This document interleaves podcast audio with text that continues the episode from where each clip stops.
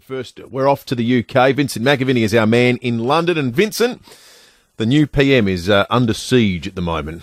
She really is. And if I can put it like this, she's been in power for 28 days. If you take away 10 of those for the Queen's mourning period, she's had 18 days uh, in which she's crashed the pound, driven up inflation, triggered a $65 billion bond buying emergency program by the Bank of England to stop the pension market being destroyed, and given the Labour Party their biggest lead, 35 points or so, uh, since about 1996. So getting off to a great start.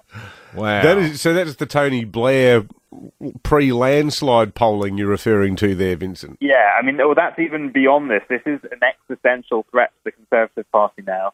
They're currently meeting in uh, Birmingham, uh, second city, for a party conference in which they've had to perform this massive U-turn. So all of that trouble coming from the fact that they unveiled this mini budget without any of the costings or normal forecasts you'd have to do with it. It was all uh, tax cuts without any sort of spending cuts. It was all going to be on government borrowing. The international markets, the UK markets were panicked and, and everything went into slight freefall. And one of the measures in it, which didn't seem necessary at all, was a cut in the top rate of tax. So people that earn over £150,000, they pay around 45p on the pound in tax on the earnings over that amount.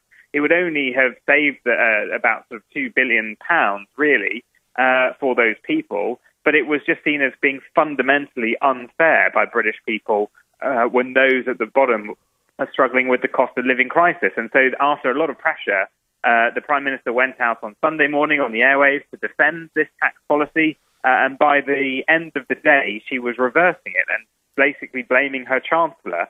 Uh, and we've seen yet more U turns. Uh, they're going to bring forward that forecasting. They were trying to put it to the end of November. We think as well now there's a cabinet split over another measure where pensions were going to be uprated in line with inflation, but working benefits weren't going to.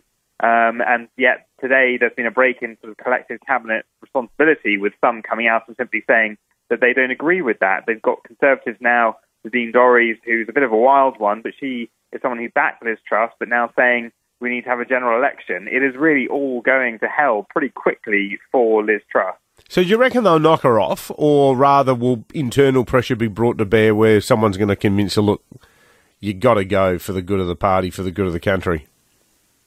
I think she's just so unawares and just kind of not, uh, you know, doesn't even clock that uh, things are going so badly. She's sort of her own ultimate booster, to be honest. Um, and the rules as it is at the moment are that she can't be challenged within the party structure for a full year. So, you know, she only got uh, around a third of the actual party members uh, who are MPs. Um, so you could well see in a year's time them putting in letters to try and get rid of her.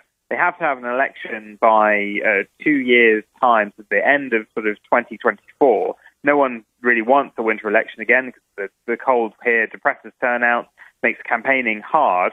Uh, but actually, if you're the Tories and, and this Truss continues to perform so poorly, it might be that your only option in about a year from now is to sort of break glass, get rid of Liz Truss, try and bring someone else in quickly, hope the public don't punish you for changing leaders for a fifth time uh, since you've been in office, uh, and get someone else in, uh, and then sort of have an election a year on from that point. Don't don't have it in the spring when you'd normally have it, uh, and, and and you could well potentially even see the return of Boris Johnson it, just seems like for, for the Conservatives that did support um, Liz Truss, they liked her because she was going to go sort of this very sort of right wing, free marketeer path uh, of really changing the economic orthodox. She's now backing away from that because, lo and behold, the free markets hated her plan. Uh, and so she doesn't seem to be making friends anywhere or pleasing anyone. There's no guarantee you don't get anything other than Liz Truss 2.0, is there, Vincent? Because presumably the, the pitch she made, the ideologically pure pitch that she made to the conservative right of the party, would I mean that's what that's what they wanted, that's what they were voting for, and, and potentially there's that still that lure again, is there not? If there's another leadership challenge. I mean, this is the problem with the way this system works: is that it's only around 170 fully paid up Conservative Party members who are predominantly old, white, and wealthy. How many did you say? In a country of about 60, 170,000. 170,000. 5 million. Wow. Uh, and only 80,000 of those picked Liz Truss. So it is pretty crazy. Uh, and it's foreseeable that this, you know, the, the strategy that she's taking wouldn't work in a general election. And if people, you know, it's being dubbed now, that her chancellor is called Kwasi Kwarteng. People's mortgages are being go- are going up because of the interest rate rise uh, and the way that the mortgage market has changed. We've had a thousand mortgages pulled from the market. People in the process of going to, you know, sorting out buying their house.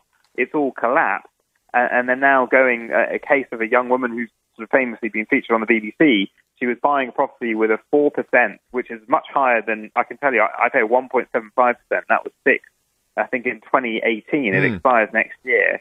Pretty low. Uh, a woman uh, last week was on course to buy one for 4%.